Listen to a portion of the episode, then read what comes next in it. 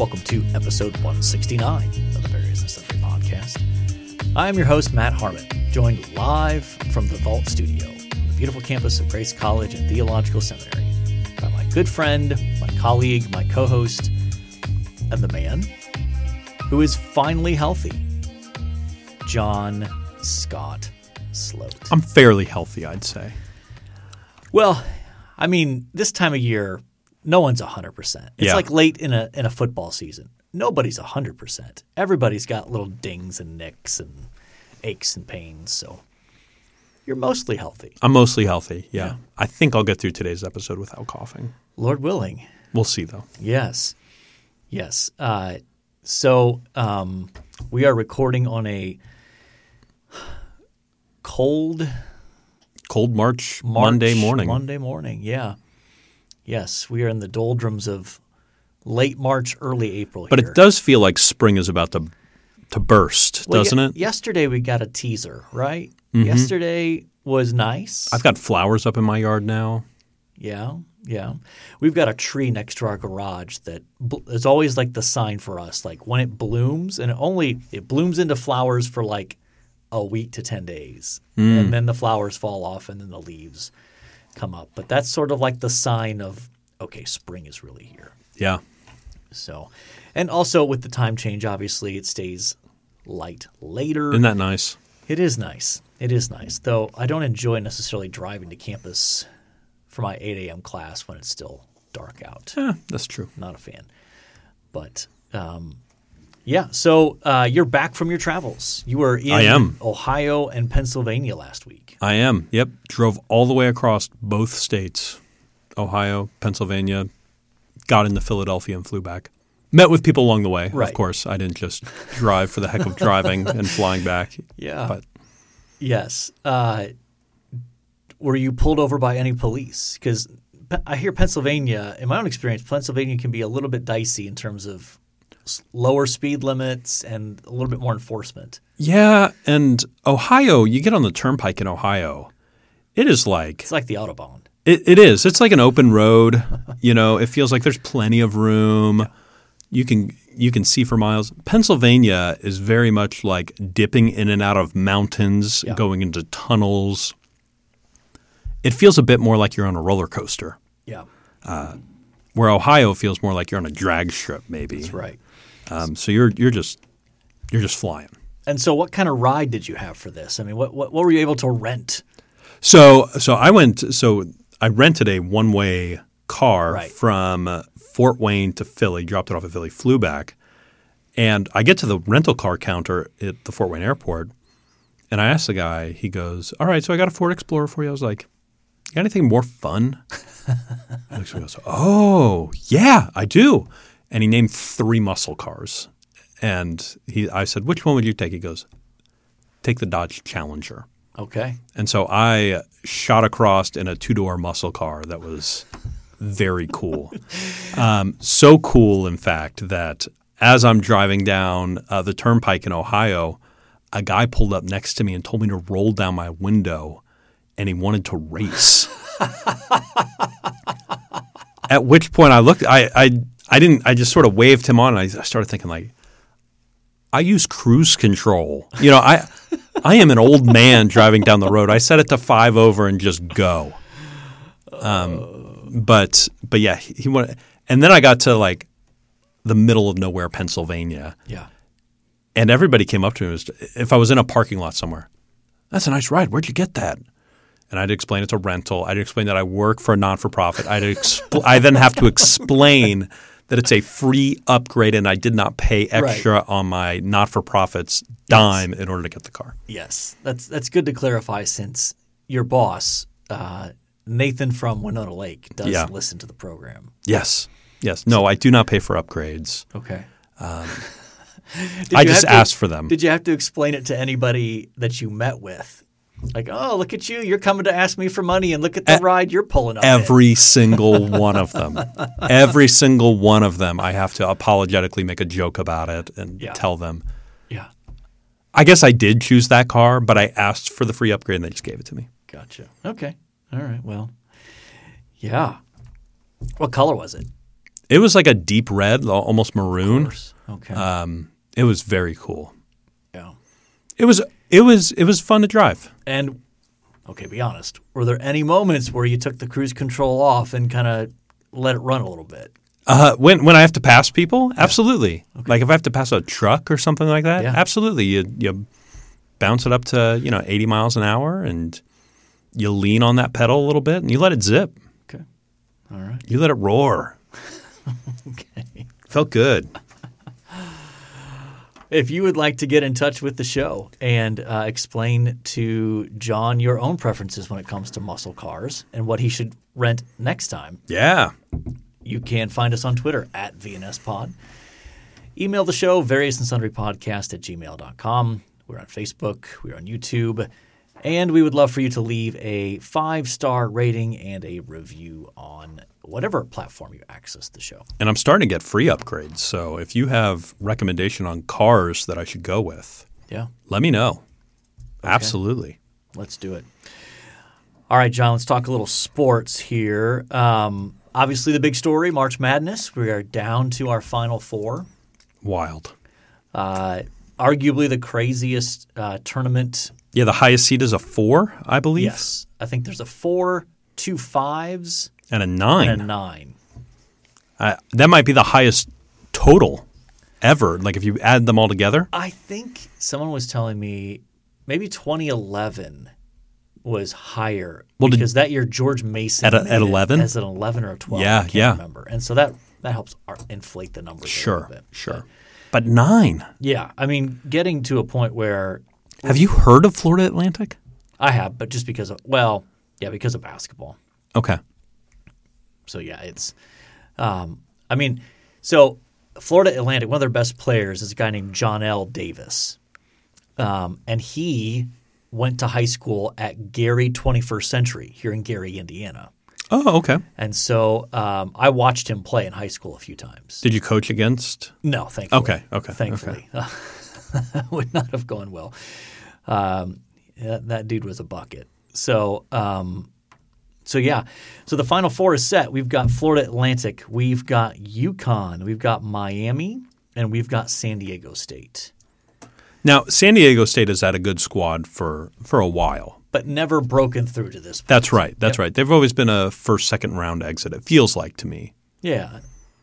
UConn Traditional power, but has had Been- some down years, it's been a few years since they've been uh, this good. That's correct. and uh, Miami. I don't think they've have they ever reached the final four. That I'm not sure about. Okay. I'm surprised they have a basketball team. I thought they were just football. Yes. so we got two from the because Florida Atlantic is obviously in Florida. yes. Miami, Yeah. also obviously in Florida. San Diego State, California, Yeah. and then UConn. That's wild. I mean, we're talking sunshine coastal cities other than UConn. UConn. Yeah. Uh, did you catch the end of the um, San Diego State? I did not. game? No, no, I did not. Okay, obviously a con- controversial ending there. Um, did you see any of the any of the highlights of that? Nope. Okay. So score was tied. One of the San Diego State players uh, drove the lane, took a shot. They called a foul on the Creighton kid guarding him. And it was one of those where it's like, well, I suppose by rule, that's a foul. Yeah. But In They- a cru- crucial moment here. they weren't calling the game that way for the whole game. Mm. And so, see, I'm not someone who's like, oh, you, you- it has to be so obvious. Like a foul is a foul. Like it, you just got to call it the same way, whether it's the first half or the second half, whether it's the first two minutes or the last two minutes.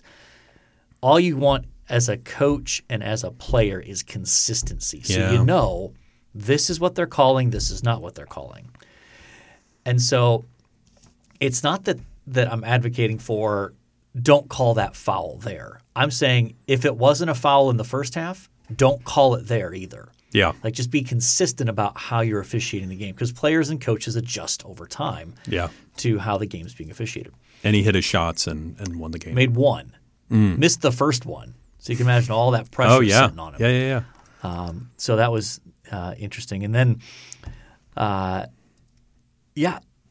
We should check the bracket. Have you checked the bracket standings for the for the I, podcast here? I have. so out of 38 entries, no one has their champion left. Yeah. And there's only two teams that have a team in the final four. There's only two brackets that have a team in the final four left. Yes. Do you know who those are?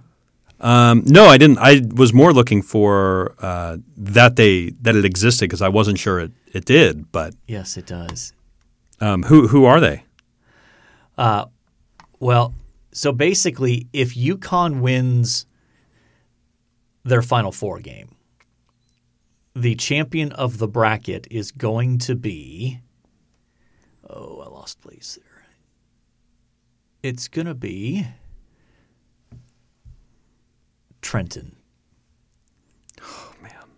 And then my son Jake will finish second If if UConn if, won, if UConn wins. If UConn doesn't win, then the standings will remain the same basically, and it'll be Joseph who will win the competition. Do you know who Joseph is? I don't. Okay, we're gonna have to figure that out. Joey Bag of Donuts. That's his uh, Ove- name. Ove Donuts. Ove Donuts. Okay. So, yeah. So that's where it stands. Man, and sh- Absolutely insane. What was funny is um, if Texas would have won yesterday, Mm-hmm. you know who would have won the bracket competition? If Texas would have won out, no, I don't know. my wife. Oh, really? So she was all fired up before the Texas game. She's like, I could win this. and so then she begins to say, okay, well, I, I have all of your books. So getting a signed copy of your book means nothing to me. So you know what she wanted? he won it on the podcast. She wanted it on Yeah. the podcast. Oh well. That's, yeah. So I I I finished in 19th place. I think I was 26th. Okay. So we did not have a good showing No, this year. You no, and I. No, we did not. We did not. Hmm. So um, I have to imagine that the that the ratings will be poor for the Final Four and the championship. because there's not a blue blood. There's not a blue blood. other than sort of UConn, yeah, which kind of stands in for that, that stands in for like a Northeast, like like New York City. yeah, I sort of suppose, team. I suppose. But yeah, I, I'm I'm guessing those ratings will be down. Like it's crazy to think you can have a final. Uh, that, well, any of these teams, with the like you said, with the exception of UConn, there's really no tournament history with those other three teams I think it, of any uh, of any success. it's great. I I think it's great for the for the uh, for the fan. yeah. I don't know that it brings the casual fan in. You think you need a Christian Laettner to hate in there? I think I think you need a big player, and I think you need a uh, a uh, a brand name. Mm. I I think I don't know. By the way, I don't know if we mentioned this last week, but uh, Rick Pitino. Did we talk about this on the pod I last think week? that might have broke after we recorded, but he's where's he going now? he is joining St. John's. That's right. That's right. Um, did we talk about that in the pod last week? We might have. We may have talked about it the next day, maybe. That could have been. I don't remember. I don't know. I, I have a hard enough time remembering what's the rest of my day is going to take. Well. I think it was last week. We talked about AI last week, didn't we? yes. And then we talked about how Turnitin, the, the sort of plagiarism Mm-hmm. software, does not have a way to detect Yeah. way to detect. AI generated content. That's right. And then I think it was the next morning, Tuesday morning, I woke up, saw that I had an email from Turnitin, and it was rolling out their beta Yeah. uh, uh, detecting AI generated Yep. text. And I saw. Did you watch the little video that I did where- not, Where no. the guy explains. It kind of shows an example of, here's what I wrote. Um, I wrote this. Here's what ChatGPT wrote, and then kind of ran it through the system, and it shows like, yep, that's okay. That's clearly AI generated. And then it had, and then he did a paragraph where it was. I changed some words and some phrases, but basically took what Chat ChatGPT gave me, and it highlights it as a maybe. Like it gives you a like, this is a little suspicious, but we can't be confident that it was AI generated. Yeah. So looks promising. That's great. So anyway, back to sports here. Uh, NBA regular season is very close to being over with. Playoffs Yep. probably start next week. Is that right? Ish. I think that's right. Yeah. Um, Knicks are a five seed. They'll Yeah. take on the Cavs. yep, that looks. I think that looks like it's pretty solidly locked in. Did you see Um, in terms of actual standings? yeah, the Knicks have two games on the Nets, uh, and then the 76ers have two games on the Cavaliers. Yeah, So so that looks like that's pretty set in stone, I think. well, and there's a there's a pretty big gap. Like the the Cavs are five and a half games ahead of the Knicks, so there's no way that's flipping.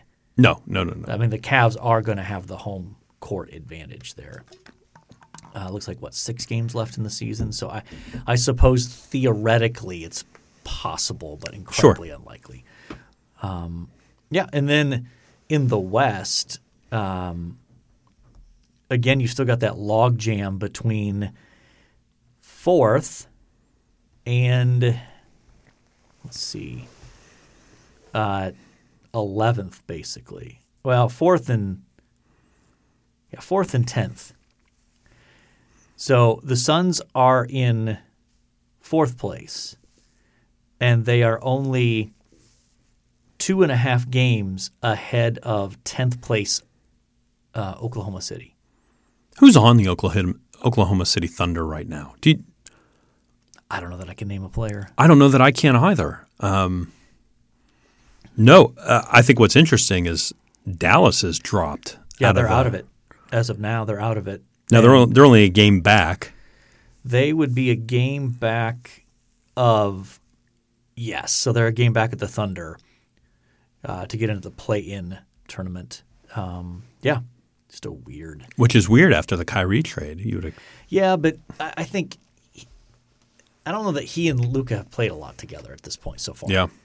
but it'll be weird. I think I think the playoffs will be pretty wide open. Oh yeah. Um, and then World Baseball Classic update. Since this happened after we recorded last week, Japan beat the United States in the championship game. Which, by the way, I was in my hotel room trying to watch it, and it was on FS1, which my hotel room did not get. So I was not able to able to watch. Uh, it ended about the most perfect way possible. I didn't see how it ended. Oh, oh. So uh, Mike Trout, sort of the American, widely considered the one of the best baseball players Yeah. for the United States. Uh, two outs, Mike Trout up to bat, and who did the, who did the Japanese bring in to close out the game? Uh, probably Shohei. They brought in Mike Trout's teammate Shohei Ohtani, Yeah. and he struck him out Wow. to end the World Baseball Classic.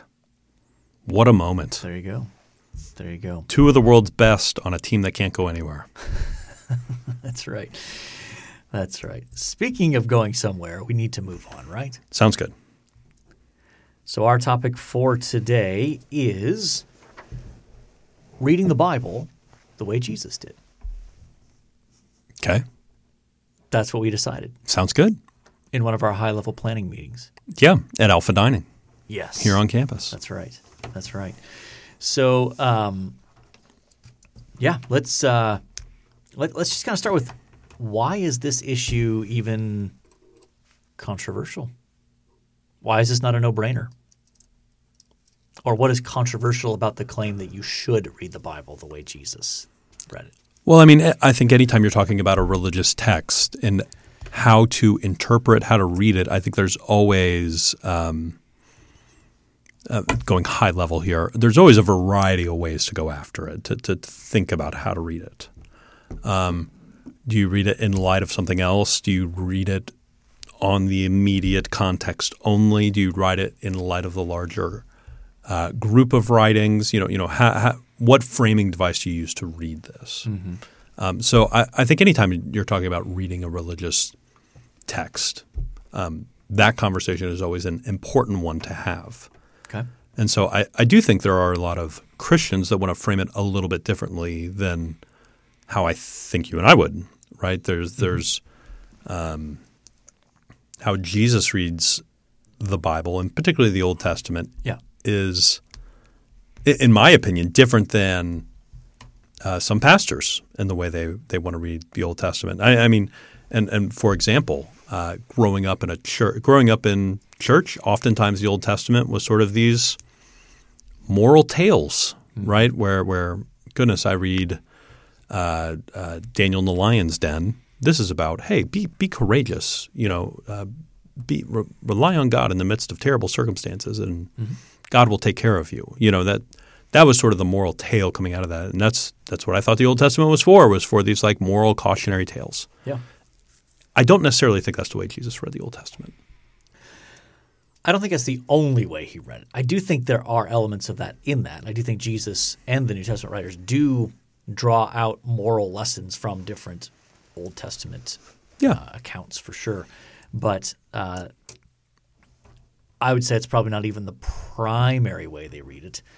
Um, and and ultimately, I think part of the as I try to think about how how do you frame this issue so people can grab onto it, uh, I would start by saying um, it seems as though when Jesus interprets the Old Testament, he goes beyond what the intended meaning of the human author suggests or indicates. I'm trying to frame that very neutrally without sort of tipping my hand which direction. Sure. But I- but do you, I think that's a fair way of probably framing that to say that um, that if you read what the Old Testament author communicates and then you see what Jesus how Jesus interprets uh, the text and as well as the apostles after him uh, at least a few times I'd say maybe even often you go huh I don't know that a straightforward reading of that Old Testament text would get me there. So, do you have an example or some, a passage that you naturally think of from the New Testament where Jesus or perhaps one of the apostles goes, Hey, here's this text from the Old Testament. Here's how I'm interpreting it. And you're like, oh, that doesn't seem to line up. So, uh, I mean, one one of the more obvious examples in my mind is in Matthew two, where uh, Matthew lays out um, after the birth of Jesus. You know, Herod the Great is trying to eliminate uh, all of the all of the recently born boys in Bethlehem. So uh, Joseph and Mary and the and and Jesus flee down to Egypt, and they remain there until Herod dies, and then they come back out of Egypt, and so uh, Matthew two fifteen, uh, Matthew notes something like, "This happened to fulfill uh, what what was written in the prophet, out of Egypt I called my son." Like, hmm, okay, and you realize, oh, that's Hosea eleven one. Let's go back and look at Hosea eleven one and you see that's not a direct promise. It's a historical description of what happened to Israel. So in In the Exodus. in the Exodus, yes.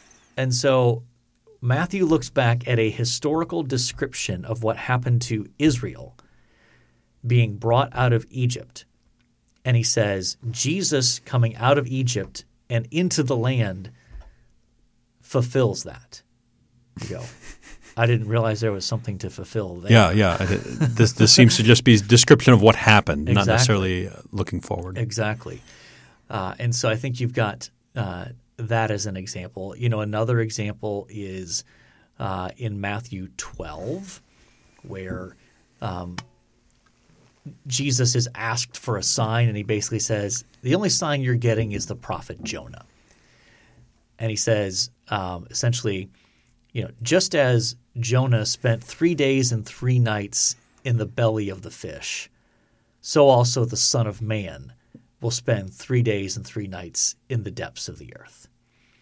and that the men of Nineveh will rise up at the judgment and condemn this generation because they repented and you guys aren't. and you're like, Don't remember that reading, Joseph. I remember a plant. I remember. I remember him being swallowed by a fish. I remember him preaching, but like Jesus seems to look at that and goes, "That's pointing to me. Mm-hmm. That's anticipating what I'm about to do." Uh, and so, where's he getting that? And I think some people just say, "Well, he's God. He can do what he wants." Essentially, with Jesus, Scripture, Jesus is a special character, Yeah. obviously, and and you know does as he pleases. Right. Yeah. So Um, but I don't think that accounts for what the what the evidence of the New Testament itself does when it comes to um, how we should read the Old Testament, because I think Jesus himself instructs his disciples to read it that way also. And so I think um, the most significant text where you see that uh, is um, in Luke 24. So this is after the resurrection, which, by the way, in Luke's uh, gospel, one of the interesting things is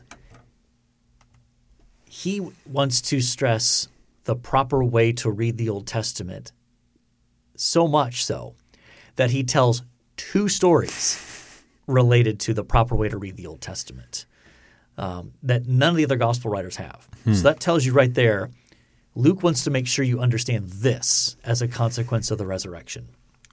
And so uh, we'll pick up in Luke 24, What verse? uh, verse 44. Okay. And we'll go through verse 49. Uh, so this is Jesus has appeared to the disciples uh, hiding behind closed doors in Jerusalem. Then he said to them, These are my words that I spoke to you while I was still with you, that everything written about me in the law of Moses and the prophets and the Psalms must be fulfilled. Side note, that's a way of referring to the entirety of the Old Right, Testament, the right, three right. portions of the Jewish uh, breakdown of the Old Testament. Then he opened their minds to understand the scriptures. That's important. and said to them, Thus it is written that the Christ should suffer and on the third day rise from the dead, and that repentance and forgiveness of sins should be proclaimed in his name to all nations, beginning from Jerusalem. You are witnesses of these things. And behold, I am sending the promise of my Father upon you, but stay in the city until you are clothed with power from on high. So there's a lot we could talk about in there, but uh, the big takeaway is what Jesus is saying there is, in essence, this is what the message of the Old Testament is about. It's about the Christ suffering. It's about the Christ um, rising from the dead on the third day and repentance and forgiveness being proclaimed to all the nations. That's his summary of the Old Testament. and it's striking because that uh, verse 46 there begins with uh, Jesus said to them, Thus it is written. And almost every place in the New Testament where you get a thus it is written, you get a direct quotation from the Old Testament, but not here. Here you're getting a summary of the entire Old Testament. Yeah. And so, one of the reasons I think this passage is so important is it is Luke explaining, well, ultimately it's Jesus explaining, Luke recording that this is how you're supposed to read the Old Testament.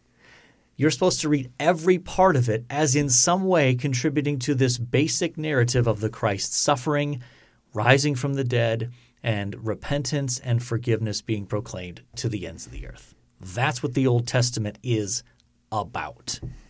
Every piece of it, in some way, relates to that basic plot summary, we could call it that. And so I think, um, to me, that's one of the decisive um, sort of summary statements of how Jesus read the Old Testament and how he's now instructing his followers to read the Old Testament. So let let's go in a little bit. So um, can can you give me an example from the Old Testament that isn't mentioned in the New Testament, where you go to the Old Testament and say, "Here's a passage that's seemingly about something in Israel's history or, or some sort of prophecy or something like that that points us to uh, what we see in Luke here that uh, this Old Testament passage is about um, Christ suffering, Christ rising from the dead, and proclaiming uh, the gospel to the nations. Can, can do you have an example of that to just to just put a little bit more meat Yeah. uh, on the on the sort of theoretical here? I mean, in one sense, you can see um, that's the whole Joseph narrative in Genesis 37 to 50. That when you think about, uh, you know, Joseph is left for dead by his brothers and presents I mean, they trade they they trade him into slavery, but essentially he's dead to them. Sure. And basically tell his dad, uh, "We found his cloak. It's got this blood. Oh no, something must have happened to him." I'm just putting two and two together here, Right. but right. So, f- as far as um, as far as Jacob's concerned, he's dead. Joseph is dead, and so um, and then Joseph goes off into Egypt. Obviously, um, he is mistreated, wrongly accused of being inappropriate with Potiphar's wife, uh, imprisoned for that, and um, you know, in one sense, just sort of forgotten about until Pharaoh has a dream. And Joseph goes from the depths of that prison to being exalted as the second in command in all of Egypt. Well, that's kind of like a resurrection, if you yeah, ask yeah, me. yeah, yeah. And what happens as a result of his leadership? You've got the nations coming to him and being rescued from famine because of his wise actions and planning. Mm-hmm. And so, to me, can you read it just as, oh yeah, God, you know what you what God, what you meant for evil, God meant for good. Yes, that's true. And Genesis does that. And Genesis Yeah. does that. But when you look at the when you root that into the larger context of what happened before in Genesis of God promising a serpent crusher and of God promising through Abraham to bless all the nations of the earth. You can see how Joseph even before you get to the New Testament can be understood as well, what we need is a Joseph like ruler, mm-hmm. one who is able to wisely rule over not just God's people, but ultimately the nations as well. Mm-hmm. And so I think there's just a richer level of application that comes out of that as well. Um, not to say that it's inappropriate to say, okay, well, in terms of application, um, we should believe that God, um, what other people meant, mean for evil, God means for our eternal good. Yes, that's true. Yeah. Absolutely. But it's more than that because what it points to is the reality that um, the ultimate person who suffered did so as a result of our sins. Mm-hmm. And as a result of that, of, as a result of his suffering, he is able to provide something far greater than salvation from famine. Mm-hmm. He provides a salvation from our sins and from our bondage to sin. And that that salvation extends not just to a certain ethnic group, but ultimately to all the nations of the mm. earth. And so I think it's it's a way of making sure you read the Old Testament canonically within its larger redemptive, historical, and canonical context. So I think that's one example that Yeah, no, that's great. Um, if I, you know, for me, when I came across this idea, I think, I think I was in seminary. I think I was in your New Testament theology class, which, let's be real, your New Testament theology class is basically this topic on steroids, right? Is that is that a fair assessment? that's one fair way of looking Yeah. at it. Yeah, yeah that's true. Um, but a combination of doing this and then in the midst of that class, we went to the Gospel Coalition that year, yeah. where this was the topic: preaching Christ from the Old Testament. Yep. Uh, and and we can put it in the show notes, but I'd encourage everybody to go back and listen to those sermons, listen to those workshops from that because that was Yeah. for me was incredibly uh, formative. Yes. Um, and and one of the better gospel coalitions out there, I I, I, think, think is so. is that a fair statement? Yeah, yeah. I mean, I, I still remember uh, Keller did Exodus 15, That's right. Yep. and uh, Carson did uh, Getting Excited About Melchizedek. I'll never- One of the great titles of all time. um, And Keller introduced him and laughed about the title Yeah. while introducing Yeah, him. yeah. Oh my goodness! Uh, Alistair Begg did Ruth there as well. Yeah. Um, and I imagine all those are archived on the on the Oh, Gospel yeah. Coalition website. Uh, Bullmore did did Mike speak? Did he speak at that one? I think he- I think he did. might have. Yeah. but I, I mean, all of them were just were just really really good. Um, That'd be one resource I would throw out there. Yeah. If somebody's beginning to be like, okay, I want to start thinking this way, I want to start reading my Bible this way, Mm-hmm. where do you point them? Because I mean, there is like I I think I'd be remiss without saying there's opportunities to abuse uh, this sort of interpretation as oh, well. 100%. 100%. Um, I think where, so if you're, I would start this way. If you just want to put sort of like wade into the water a little bit, not necessarily jump into the deep end and swim around and all the issues and that sort of stuff. I think one of the easiest ways to jump in is uh, David Murray's book, Jesus on Every Page 10 Simple Ways to Seek and Find Christ in the Old Testament.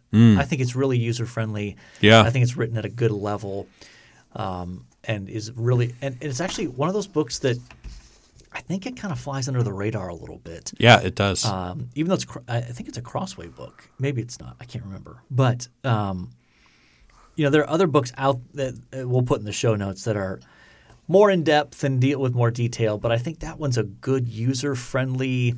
Let me just kind of see what this is all about and how that works in some practical ways that I can um, do this for myself. yeah.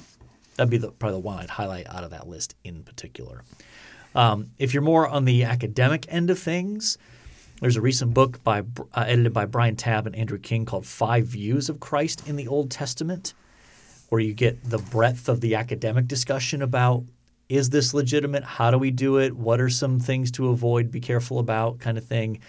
Um, that'd be the other end of the spectrum of like, I want to get a deep dive into how do different people see this and what are the disagreements across those perspectives. Okay.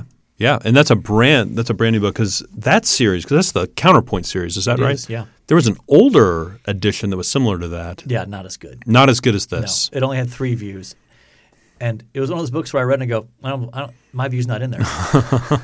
And this and, one, I, and I don't hold a view that I think is like this especially novel. It's just none of those are like, yeah, not quite, not quite. Uh, this this one, I'd say the essay by uh, Jason uh, DeRouchie, where's he at? Midwestern. Okay. Uh, I think his essay most closely reflects my view and is most persuasive to me. Okay. Well, I'd assume it would be if, if Yeah. is indeed if it is indeed Yeah. your view. Um, Any anything else you want to you want to chat about on this on this topic? Let me just hit one more thing because, Sure. I- you know, even if someone's like, I'm not going to go pick up a book. Okay, here's something that I found is remarkably helpful in trying to read the Old Testament this way. Um, if you read the Old Testament, look at the key figures, mm-hmm. and all of them in some way either point forward to. Uh, so if you take something good that they do, Christ is going to do something like that, only perfectly and to a greater extent. And if there's something bad that they do, Christ is obviously not going to do the bad thing. Yeah, yeah. And so he's the better version of those things. And you can especially apply that even to uh, prophet, priests, and kings, since Yeah. those are the three kind of primary offices that Jesus holds. So every king you can look at, well, every king that does something good, Jesus is going to do something like that only better. Hmm. And every failure of the king is going to be paid for by the great king who rules in righteousness and never fails his people. Hmm. And the same for every prophet and every priest. That even just that little little rubric there of what's the prophet or priest or king Yeah. doing well, Jesus does something like that even better on a grander scale. What's he doing poorly or failing at? Jesus won't fail like that, and he'll actually pay the price for our failures in those areas. Yeah. Something like that can be really helpful. That that's that's so helpful. Absolutely.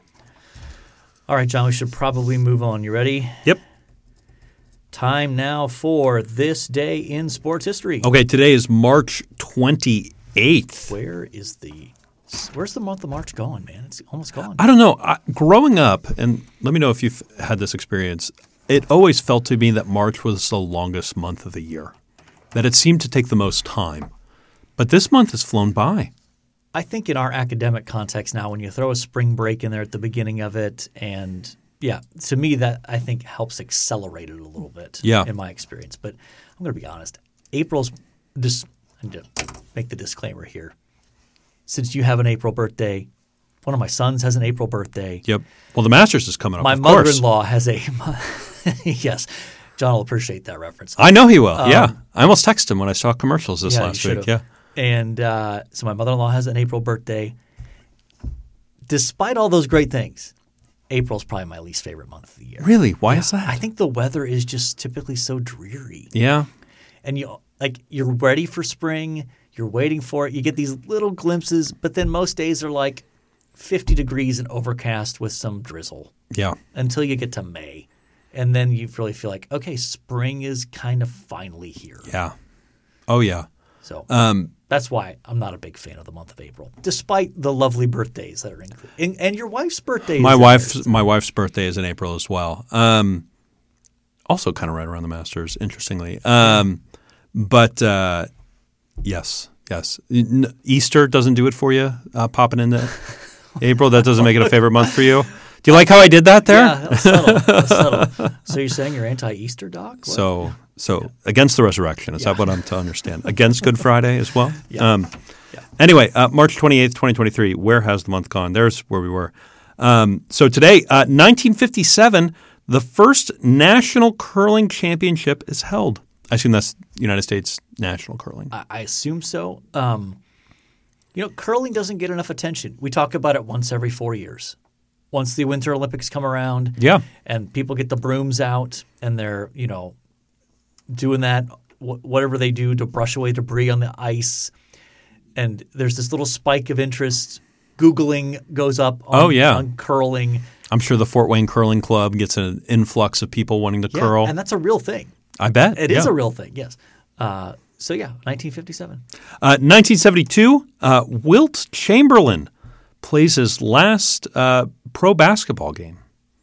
It feels like we could name this podcast like Various Sundry and Wilt Chamberlain It feels because we talk about Wilt like almost every Yeah. episode. yeah, it feels like it. Um, 1990, Michael Jordan scores 69 points, the fourth time he scores 60 points in a game. Yep. That's that's like that's like peak right in that window of like peak first career Jordan. Yeah, when he wasn't winning. Yeah, well, I think they won their first in 91. They went nine did they go 92 or 91, 92, 93. He retired. 94, 95 was the Rockets, and then he came back in 96. They won 96, 97, 98. I think that's how it went. I think you're right. Um, so earl first career Jordan, where he was just freakishly athletic and uh, explosive, dynamic to watch. Yep.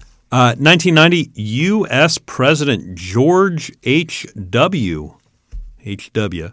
Uh, Bush posthumously awards Jesse Owen the Congressional Gold Medal. Yes. We've talked about Jesse Owen a few times. I think so, uh, on yeah. this uh, on this podcast. Uh, The 36 Olympics, obviously, kind of rubbing it in the face of Adolf Hitler in Berlin. Oh, yeah. about an about a black man being so athletically superior to his Aryan Mm-hmm. athletes. And a, and a Buckeye, right? Yes. Okay, so uh, Jesse Owen getting the Congressional Gold Medal. What took so long to get the Congressional Gold Medal? That's a great question. I'm not sure. And why in 1990 and not uh, the 30s or 40s? Well, I imagine they had other they had, they had other things going on. They were the 30s, busy 40s. holding the world together. Yeah. So Um, all right. Uh, tw- 2007, Sri Lankan. I know when I see the word Sri Lankan there, I know this is going to be something I can't pronounce. yes, probably. Uh, 2007, Sri Lankan cricket fast bowler uh, Lashith Malanga. How'd I do? Not bad, Okay. as far as I can tell. Uh, produces an unprecedented sequence of four wickets and four balls as South Africa scrambles to a one wicket Super 8 ICC World Cup win in ooh, uh, Guyana. I think so. So. Did you understand anything in that sentence besides the geographical references? I did not understand scrambles to a one wicket Super 8 ICC and the four wickets and four balls. I, I did not get either. I understand unprecedented. Uh, Good. uh, sequence, I also understood, Yeah. Okay. but that's about it. Yeah. Yep. Uh, so the pickings were a little slim uh, for today. Do you have a preference? I think we should scratch off Wilt Chamberlain. We, we mentioned him enough. We also mentioned Michael Jordan quite a bit too. Yeah. Okay. So that leaves us with either. I feel like we've done Jesse Owens too. A couple times, not as not as much as True. Wilt or Mike. I mean, I'm going to be honest. I'm kind of leaning towards Lasith Malinga. Lasith, just to put it in the show title. Yeah. Okay. Yeah, that's fine. Okay. Cricket it is.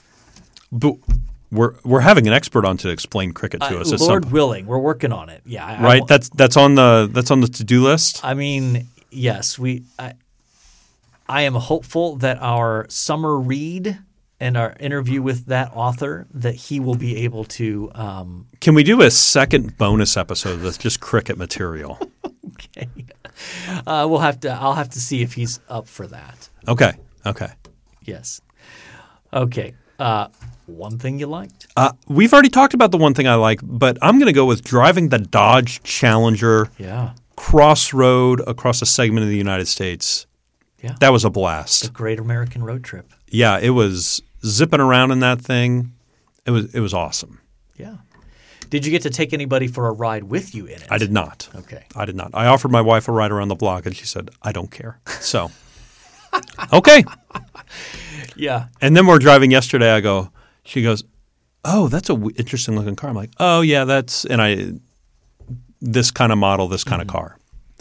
And she goes, "How do you know that?" I went, "How do you not know that? Right. You see them all the time on the road. You know, Yeah. you just read the little back of them, and you know Yeah. what they are." Yeah. So she does not care about cars. Yeah, I'm sort of a middle of the road person when it comes to knowing and being interested in cars. Uh, my son John, though, very much into cars. Really? Yeah, I don't think I knew this and about he John. regularly. Um, there's multiple car shows a year in um, in the Indianapolis area where he lives, oh, I bet. and he loves going to those. Hmm. So, um, yeah, he will. Uh, he he will gladly tell you about the different cars he got to see and how he would love to have them someday. So, Nice. So how, about, how about yourself, Doc? my one thing I liked is uh, one of our chapel speakers last week, Mark Vroegop. I think that's how you say his last That's name. It's Dutch. challenging. Yeah.